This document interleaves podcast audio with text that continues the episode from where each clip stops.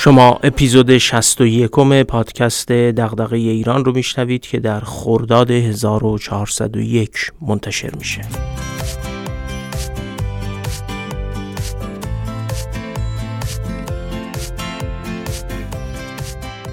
من محمد فاضلی هستم و تو این پادکست از کتابا و متونی میگم که میشه از اونها مباحثی درباره توسعه و بهبود مسائل جامعه ایران رو یاد گرفت یا حداقل به سوالاتی از جنس دغدغه ایران بیشتر و بهتر فکر کرد.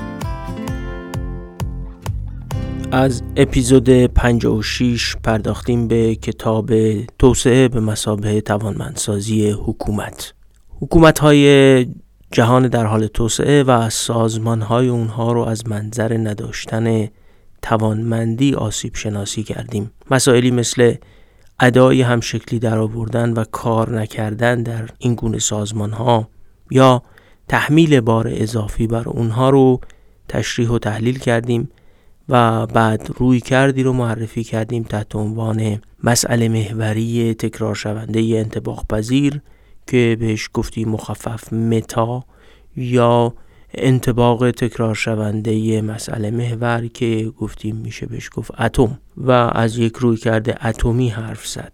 در اپیزود شستم وارد طرح مسئله روی کرده متا شدیم و اینکه متا چگونه عمل می‌کنه.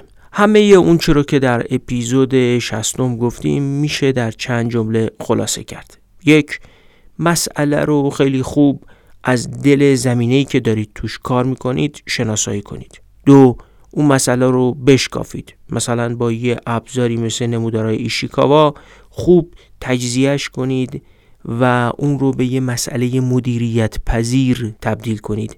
مسئله ای که کلی نباشه مسئله که بزرگ نباشه بلکه به اجزایش شکسته شده باشه. یه چشماندازی از موفقیت های در دسترس برای کسایی که قرار با این مسئله کار بکنن یا برای اصلاح و تغییرش عمل بکنن بسازید.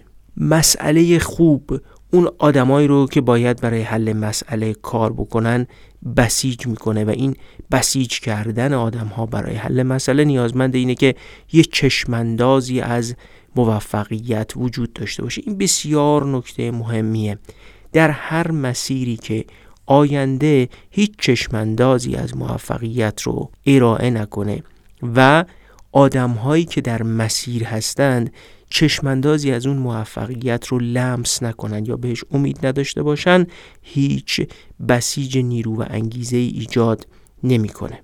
اگه شما دارید روی مسئله کار می‌کنید یا مسئله ای رو طرح می‌کنید و هیچ کسی از جاش تکون نمی‌خوره. یکی از دلایلش می‌تونه این باشه که مسئله رو بد صورت بندی کردید و طرح مسئله ای که انجام دادید انگیزه ایجاد نمی‌کنه. اساسا یکی از ویژگی های مسئله خوب اینه که ایجاد انگیزه می‌کنه. البته علل دیگه ای هم می‌تونه برای تکون نخوردن آدما و حرکت نکردنشون وجود داشته باشه اما صورتبندی بد مسئله یکی از اصلی ترین دلایل. حالا تو این وضعیتی که شما مسئله رو طرح کردین و خوبم طرح کردین و شکافتینش و مدیریت پذیرش کردین و انگیزه هایی در بین آدم هایی که در مسیر هستن برای حرکت کردن ایجاد کردین گام دوم متا رو باید برداشت. میم بود مسئله محوری و حالا ت تکرار شونده.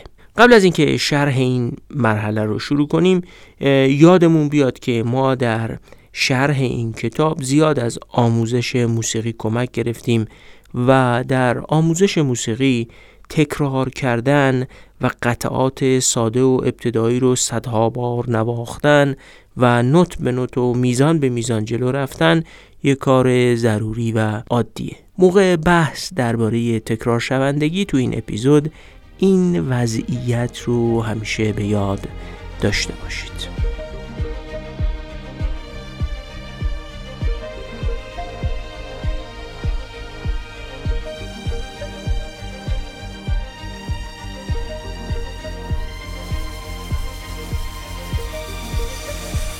تعداد زیادی از مخاطبای این پادکست فعالان و شاغلان بخش خصوصی هن. بعضیاشون هم مالک یا مدیر بنگاه اقتصادی کارگاه یا یک کسب و کاری هن و به همین دلیل با استخدام نیروی انسانی هم سر و کار دارن من دارم یه تحقیقی درباره نیروی انسانی ماهر نیازمندی های بنگاه ها به نیروی انسانی ماهر و مشکلاتشون در تأمین این نیاز انجام میدم یه پرسشنامه خیلی مختصر با هشت سوال طراحی کردم که لینک دسترسی به اون رو تو توضیحات این اپیزود در Castbox و تلگرام قرار دادیم. اون دست مخاطبای ما که با استخدام نیروی انسانی تو بنگاه ها، کارگاه ها یا کسب و کارا سر و کار دارن مالک بنگاهن، مدیر بنگاهن یا مسئول نیروی انسانی بنگاه هستن و مشکلات این حوزه رو می‌شناسن اگه لطف بکنن و به این پرسشنامه پاسخ بدن خیلی کمک بزرگی به این تحقیق می‌کنن. فکر می‌کنم چهار پنج دقیقه وقت پاسخگو رو می‌گیره و پیشا پیش هم از همهشون بابت این وقتی که به تحقیق ما اختصاص میدن سپاس گذاری می‌کنم.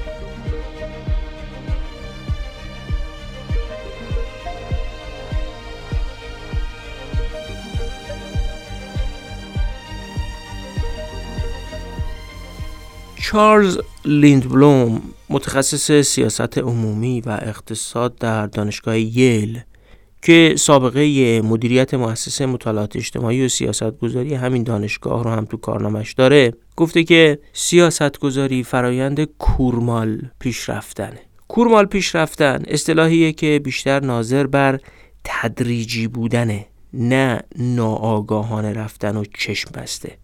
یعنی یه سری قدم کوچیک برداری. اون قدم های کوچیک به یه بخشایی از اون مسئله که شکافته شده مرتبط باشه و اونا رو حل کنه و همینجوری ادامه دادن به سمت حل مسئله. تدریج گرایی هم بهش میگن. یه گام برمیداری یه چیزایی یاد می‌گیری یه موفقیت هایی به دست میاری. شاید هم شکست بخوری تجدید نظر کنی و این مسیر رو ادامه بدی. شعار این کار اینه. آزمون کن یاد بگیر انتباق بده. همون کاری که کاشفای غرب آمریکا وقتی از سنت لوئیس در سال 1804 راه افتادن انجام دادن. شعار آزمون کن یاد بگیر انتباق بده ساده به نظر می‌رسه. اما مسیری که معمولا سازمان ها میرن اینجوری نیست. شما هم احتمالا زیاد تجربه کردید. معمولا اینجوریه که یه ایده ای به عنوان راه حل وسط بوده. حالا برای هر کاری. ترویج کشاورزی کم آب بر افزایش درآمد کشاورزا بهبود سلامت مادرها درمان دیابت یا اصلاحات اقتصادی. یه ایده ای این وسط بوده که حالا شکست خورده. حالا میگردن یه ایده ای توی یه شرکت دیگه توی سازمان دیگه توی حکومت دیگه توی یه کتاب دیگه یا اونور دنیا. حالا به عنوان بهترین سرمشق یا نه؟ به عنوان یه ایده مطرح وجود داره که بیارنش و به کار بگیرنش. اما روی کرد متا از اساس با این مخالفه.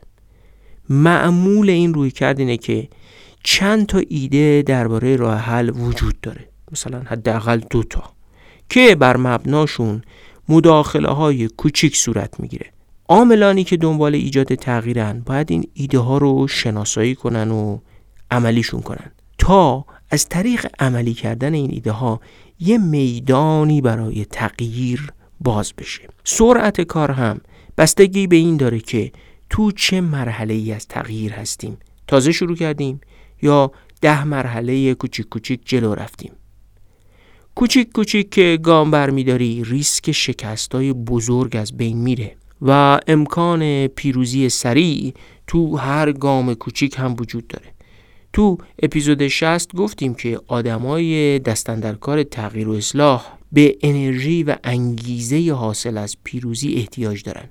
این گامای کوچیک می‌تونن موفقیت قابل اثبات رو نشون بدن. اگه می‌خواید ورزشکار بشید تو گام اول باید هدفتون زدن رکورد 5 تا بارفیکس و 5 تا شنای سوئدی باشه.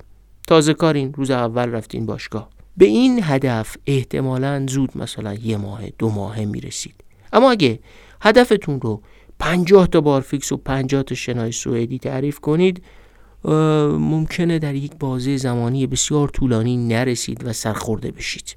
پس کل داستان رو میشه اینجوری تعریف کرد. تو گام دوم و سوم متا. چند تا ایده به عنوان راه حل شناسایی میشن و روی میز قرار می‌گیرن تا اجرا بشن. این شناسایی کردن هم بر اساس همون صورتبندی دقیقیه که از مسئله انجام شده و تو اپیزود 60 بهش پرداختیم. این ایده ها و راه حل هایی که روی میز قرار گرفتن به صورت آزمایشی انجام میشن و اونقدر تکرار میشن تا راه حل واقعی پیدا بشه. راه حلی که در شرایط محلی مسئله هم مشروعیت پیدا کنه. این مشروعیت کلمه مهمیه. بعدا دربارش توضیح میدم. و تو گام سوم این داستان میشه گفت که بر اساس همین اجرا کردن های مکرر یادگیری صورت می‌گیره و انتباق پیدا کردن با شرایط خاص محلی اتفاق میفته به این ترتیب روی کرده متا خودش رو بروز میده.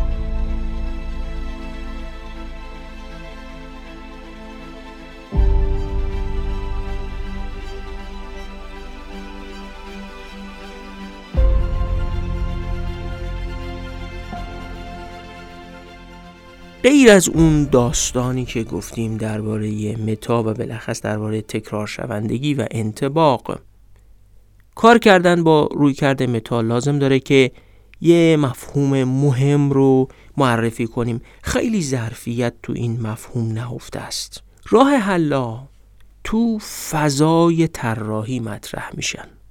سوال اینه که اصلا فضای طراحی یعنی چی؟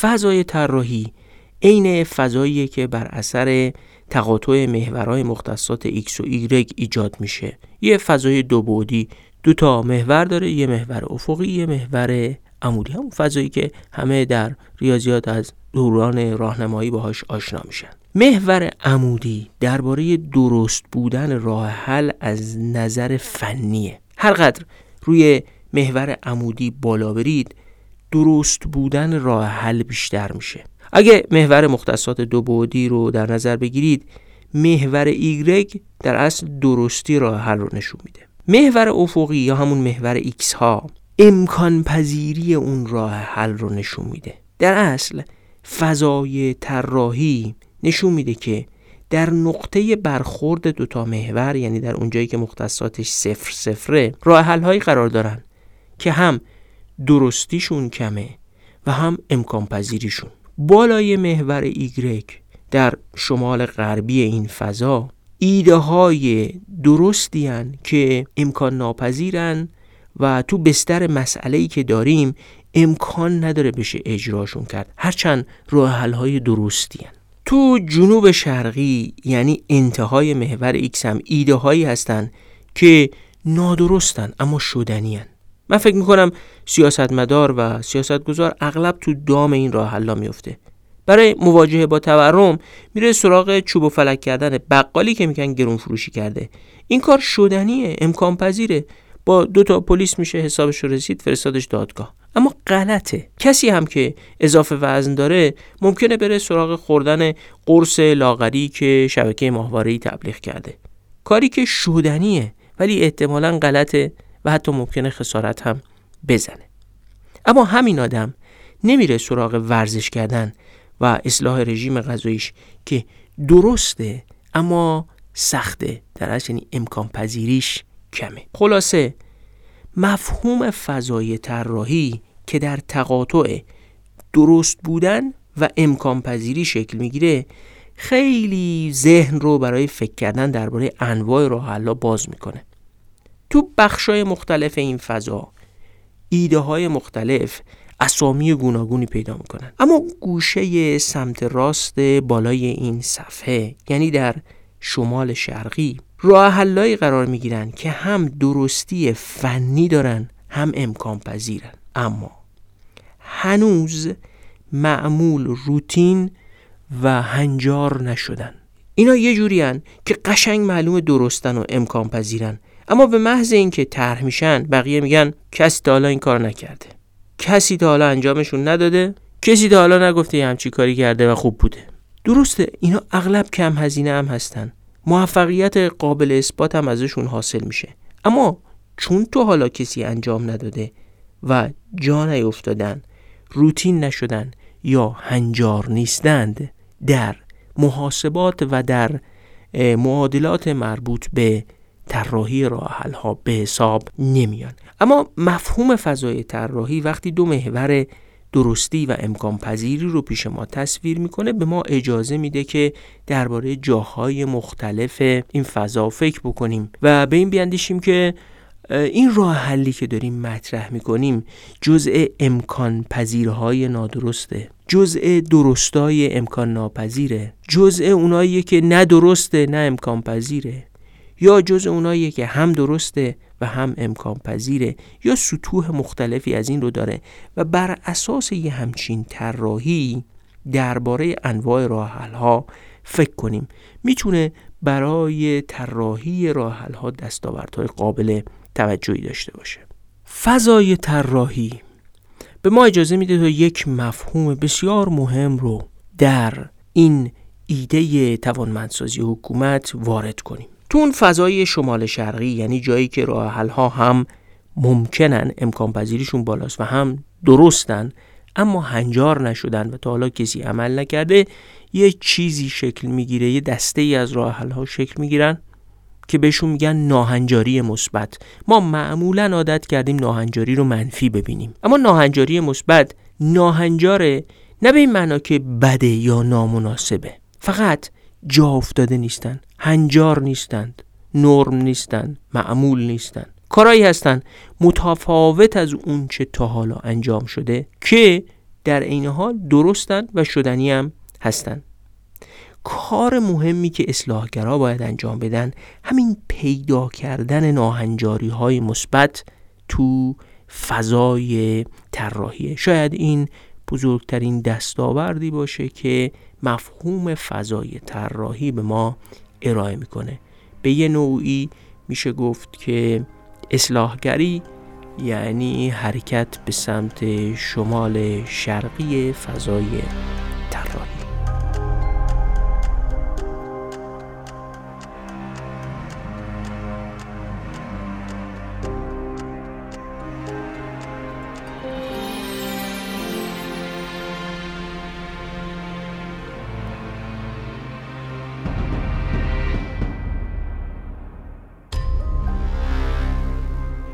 وقتی چند تا ایده و در بهترین حالت ایده هایی از جنس ناهنجاری مثبت پیدا بشن و تناسب اونها با بستر و محیط مسئله امتحان و آزمایش بشه یواش یواش ایده های ترکیبی هم بروز می‌کنن.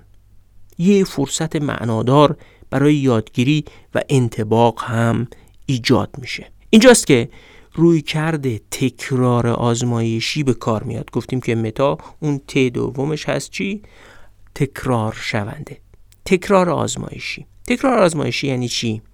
یعنی ایده رو آزمایش کنن. یاد بگیرن که نتیجه چی میشه. بعد فکر کنن که چجوری ایده رو با شرایط مسئله و بستر کار تطبیق بدن و این کار رو اونقدر تکرار کنن تا راه حلی پیدا بشه. تکرار شونده عین ساز زدنه.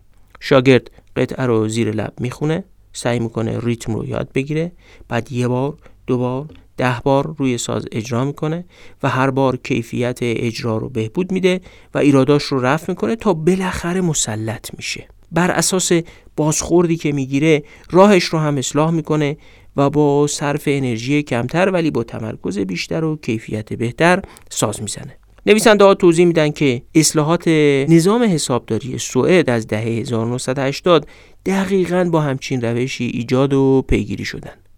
میگن این نوع تکرارا رو در بیشتر دهه 1980 انجام دادن و در دهه 1990 دیگه امکان بزرگ شدن مقیاس کاری که می‌خواستن به عنوان راه حل در سطح وسیع اجرا کنن فراهم شده بود. فکرم نکنید که تکرارا لازمه حتما کند و وقتگیر باشه. یه رویکرد تهاجمی و تکراری سریع همراه با یادگیری هم ممکنه پیش بیاد. فرایند هم اصلا خطی نیست. گاهی از دل این تکرارا نتایج عجیبی با سطح بالایی از یادگیری و توانمندی برای افراد درگیر در مسئله بروز می‌کنه. مصیبت اما اونجاییه که سیستم اداری آزمایش کردن و تکرار رو برای اصلاحگران من می‌کنه. مدیر میگه این ایدهایی که ترک کردید معلوم نیست سر از کجا در میاره. ول کنید بابا بگردید ببینید بقیه چیکار کردن کجا جواب گرفتن کجا همین کار رو انجام دادن. اوه! حالا صبر کنیم ببینیم شما می‌خواید آزمایش کنید تا به کجا برسید. در حالی که باید اجازه داد اصلاحگرا فرضایی داشته باشن. بر اساس اون فرضاشون عمل کنن یاد بگیرن و جرح و تعدیل تو راه حلاشون ایجاد کنن. نویسنده های کتاب خودشون یادآوری می‌کنن که بیشتر سیاستمدارا ریسک گریزن و بروکرات هم در برابر یه همچین شیوه های مقاومت می‌کنن. فکر می‌کنن این شیوه کار کردن و یادگیری خیلی شلخته است یا بی انضباطه گویی روال مشخصی نداره. حالا اینا تا کی می‌خوان آزمایش کنن؟ یعنی چی که هی آزمایش رو تکرار کنیم و یاد بگیریم؟ چرا کاری رو که بقیه انجام دادن و جواب گرفتن تکرار نکنیم؟ اما حواسمون باشه. این کار وقتی نتیجه میده که اون فرایند شناسایی و شکافتن مسئله به خوبی انجام شده باشه. ایده های خوب بالاخص اونایی که از جنس ناهنجاری مثبتن وقتی خلق میشن که شناخت مسئله به شکلی که در اپیزود 60 گفتیم انجام شده باشه.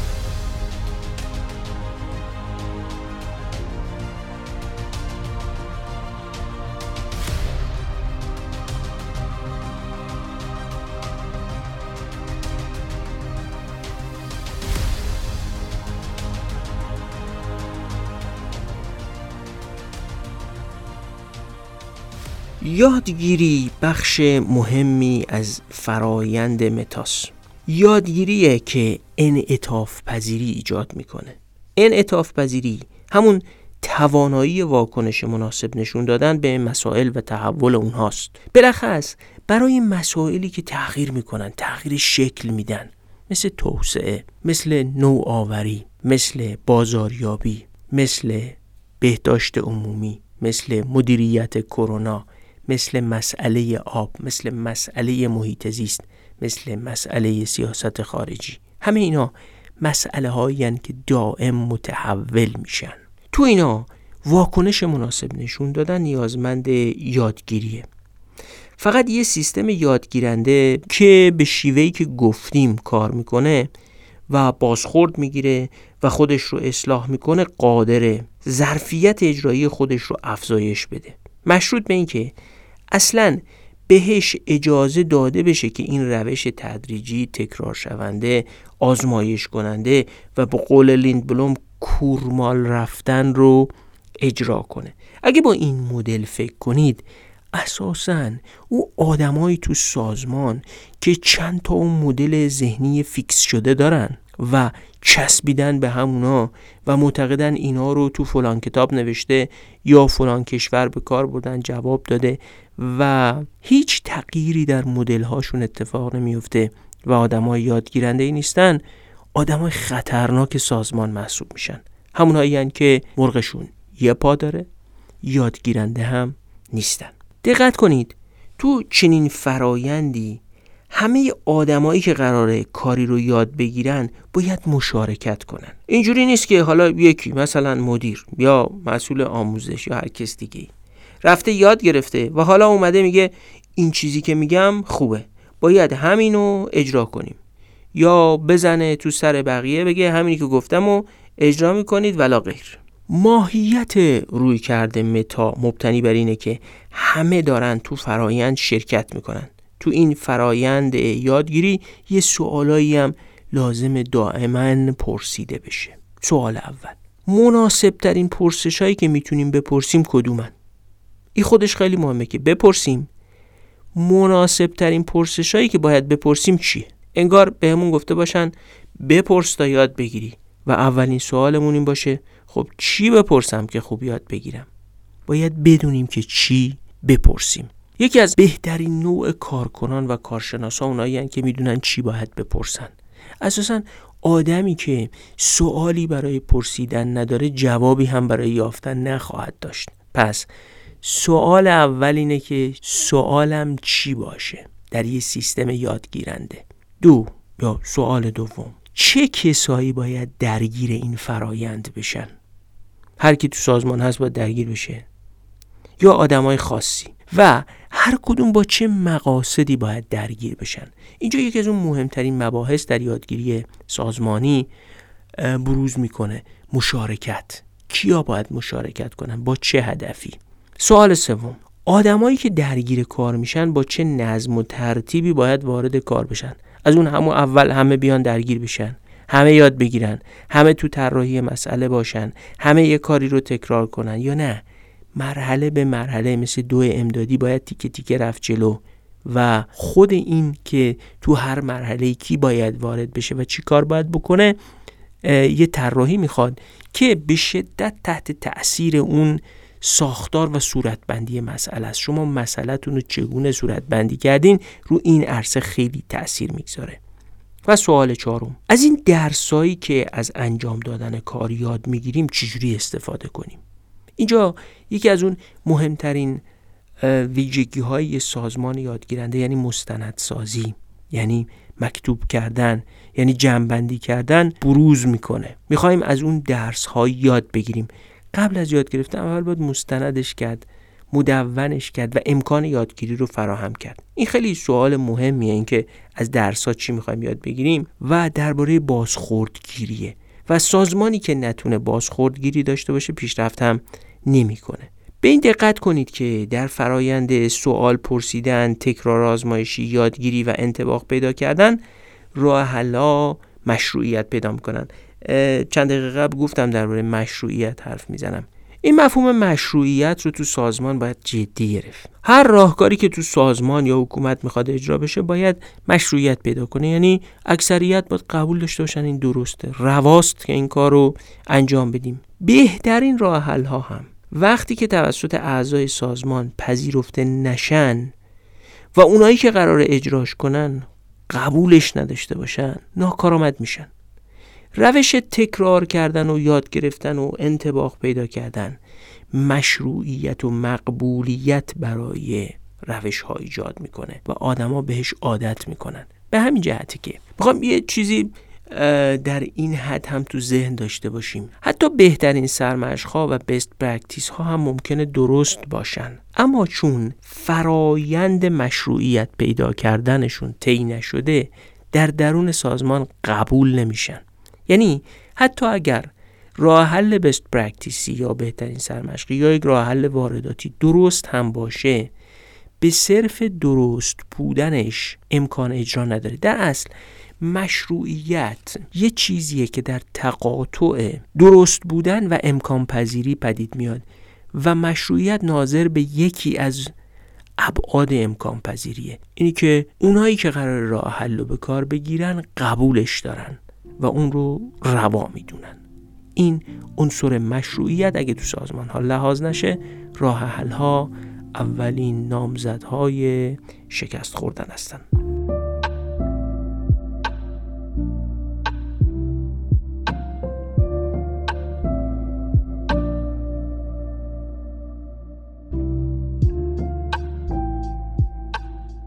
خیلی زود به جنبندی رسیدیم. در از این اپیزود ما اپیزود کوتاهی است. حالا دلیلش رو هم آخر میگم. شاید جنبندی همه اونچه که در این اپیزود گفتیم اینه که توانمندسازی رو مثل کودکان و مثل نو آموزا باید انجام داد. بچه ها از سن مثلا یکی دو ماهگی که شناخت دنیای اطرافشون رو جدی شروع می‌کنن همینجوری یاد می‌گیرن که روایت کردیم. انگار دائم از خودشون می‌پرسن این چیه؟ دیدین؟ بچه کوچیکایی می‌پرسن این چیه اون چیه؟ بعد لمسش می‌کنن درکش می‌کنن. اگه قرار باشه کاری مثل قاشق دست گرفتن و غذا خوردن رو یاد بگیرن هزار بار امتحانش می‌کنن. هزار بار از دستشون قاشق میفته کج میگیرنش. زبان رو هم همینجوری یاد می‌گیرن. تو حالا تجربه نکردین بچه هایی که یک کلمه رو اونقدر اشتباه میگن تا بالاخره بر تلفظش مسلط میشن. بازخورد رو هم از دیگران می‌گیرن. یعنی کلمه رو وقتی تلفظ می‌کنن پدرش مادرش امه خاله میگن که نه اینجوری نیست تلفظش یه جور دیگه است. این رفت و برگشته اینقدر صورت می‌گیره تا بچه یاد می‌گیره. دقیقا به همین دلیلی که نویسنده های کتاب میگن ما این روش رو هر کجای دنیا که بردیم ارائه کردیم برای مخاطبمون جالب بوده اما هیچ وقت جدید نبوده. همه آدما خودشون اینجوری توانمند شدن. کودکان اینجوری توانمندی بازی کردن حرف زدن یا قاشق دست گرفتن رو به دست آوردن. نوازنده ها همینجوری توانایی ساز زدن پیدا کردن و فوتبالیستا به همین شیوه توانایی بازی با توپ رو در خودشون پرورش دادن. همه در مواجهه با مسئله ها فکر کردن ایده هایی رو پیاده کردن چند تا ایده رو آزمایش کردن بازخورد گرفتن اصلاح کردن و با یادگیری دائمی این فرایند رو تو خودشون نهادینه کردن و باهاش منطبق شدن. اینجا یه ابهام مهم پیش میاد. فرض کنید که این روش درسته.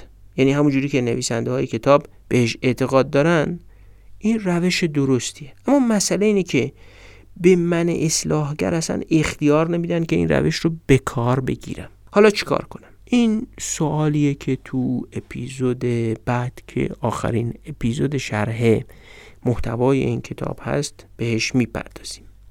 فعلا اما می‌دونیم که مسئله محوری تکرار شونده انتباق پذیر چه روی کردیه به توانمندسازی. حالا می‌دونیم که چجوری باید از مسئله شروع کنیم راه های مختلف خلق کنیم اونا رو به کار بگیریم تکرار آزمایشی انجام بدیم تو این مسیر یاد بگیریم و خودمون رو انتباق بدیم. این یعنی PDIA همون متا. شما حالا می‌تونید چند تا سوال از خودتون بپرسید و در نسبت با سازمانتون این سوال رو ترک کنید. یک چه وقتایی و برای حل چه مسئله های اینجوری رفتار کردید؟ سوال دوم کدوم مسئله ها رو داشتید که اجرای این روی کرد می‌تونست شما رو به نتایج بهتری برسونه؟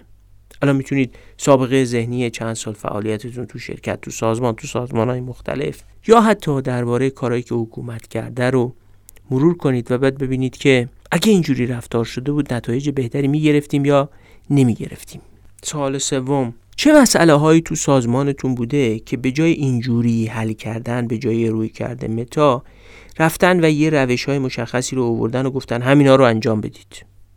و به نتیجه نرسیدن. یا یا نه؟ شاید به نتیجه رسیدن. اینم قابل بررسیه. یعنی اینکه همواره که روش ها شکست نخوردن میشه دربارش بحث کرد. و سوال چهارم. استفاده نکردن از این روی کرده متا چه عاقبتی داشته؟ اغلب مواقع مدیران سازمان ها معتقدن ما اونقدر وقت نداریم که یه همچین روشی رو انجام بدیم. اما واقعیت اینه که خیلی از سازمان ها سال هاست که نتونستن توانمند بشن. چون هیچ زمانی به اندازه کافی وقت نداشتن که برای توانمند شدن وقت بذارن. همیشه فکر کردن عجله داریم. وقت نداریم تکرار کنیم آزمایش کنیم سعی و خطا بریم. به قول لیند کورمال رفتن براشون سخت بوده. حالا اونا سالهاست دارن عجله می‌کنن. یعنی سالهاست وقت از دست دادن. به چیزی هم که می‌خواستن نرسیدن. از بس عجله داشتن که زود برسن هیچ وقت نرسیدن.